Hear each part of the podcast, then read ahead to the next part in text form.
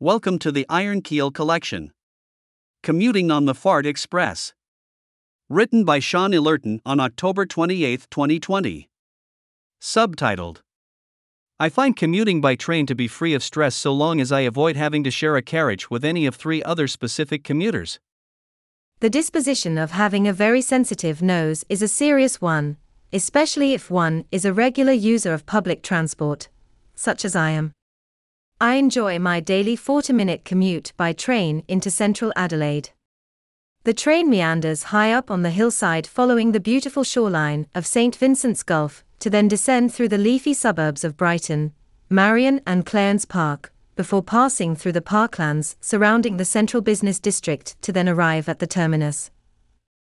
The walk to the station early in the morning is always pleasant apart from the occasional hot, dry, dusty north wind which can happen during the height of the summer. The air is fresh.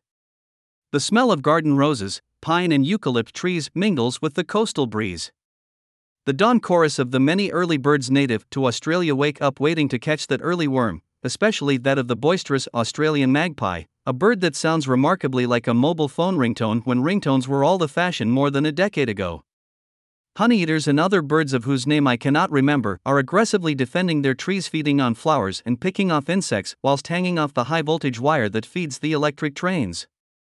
The magpies, having little fear of proximity from us humans, stare belligerently at us while we pass, possibly expecting us to respond back with an answer to their musical question. Yes, you're a noisy little critter, aren't you? Yes, yes, I'm minding my own business. Can I pass, please? Or do I need to give you a toll? All the sort of questions some people may ask their Siamese cats in an all out human to cat conversation. However, there is a bit of a minefield to watch out for if you've got the nose of a bloodhound.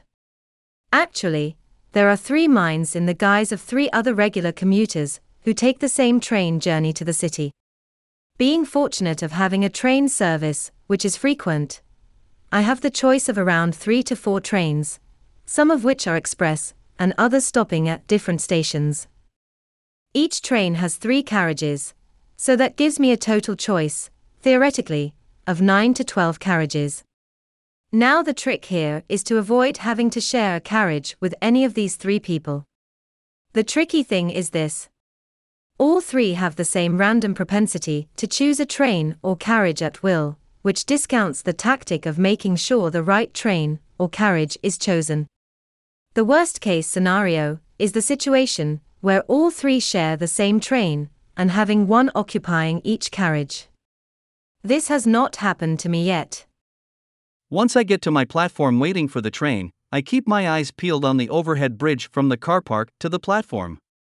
I keep a lookout in case any of these three people are coming my way so I can formulate a plan to move to a part of the train in which, in no way, would I be able to smell them.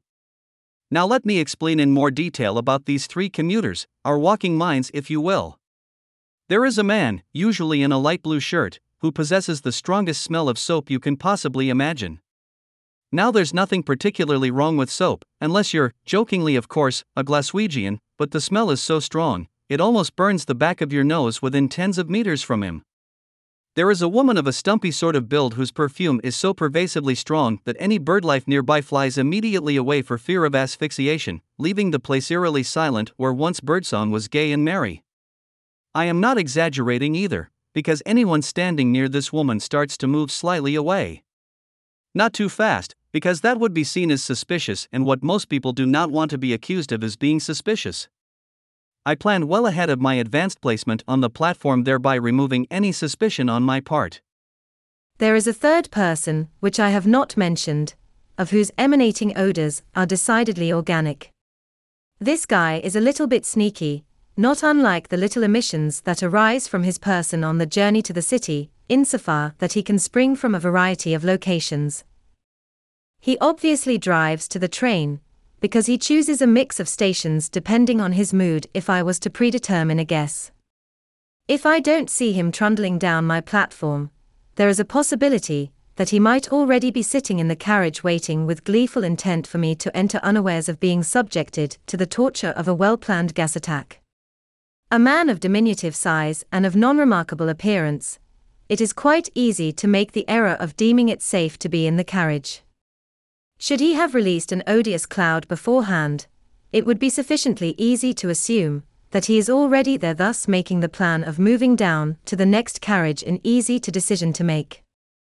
However, I suspect that he conceals a sense of achievement when he refrains from releasing gas until after I settle down comfortably in my seat. And believe me, when the odor hits, it hits hard as if, to quote a friend of mine, as if something crawled in there and died. It is only when I turn around and spot the little man, directly two seats behind, who deliberately lifts his book he is reading just a little higher, so that I can only spot his eyes. Guilty eyes at that. Having sat down comfortably, I now perform the art of stealthily moving to another part of the train. I get up and approach the man releasing these putrid farts and explain to him in a firm and authoritarian voice. Dude! You really need to change your diet because those silent and deadly little numbers you're letting out is really nasty. In reality, I didn't say that, although I really wanted to. Therefore, I had to escape. I am quite certain that nobody is noticing my escape plan nor really cares, but out of deference, I make my way to the next carriage hoping that none of the other two are occupying them.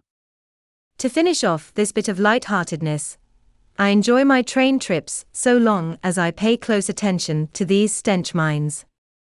As for ranking them from bad to worse, I place the soap man at number 3, the fart man at number 2, an appropriate number I dare say, and the perfume woman at number 1, which I consider health hazard because of the lack of oxygen being displaced by ethanol fumes.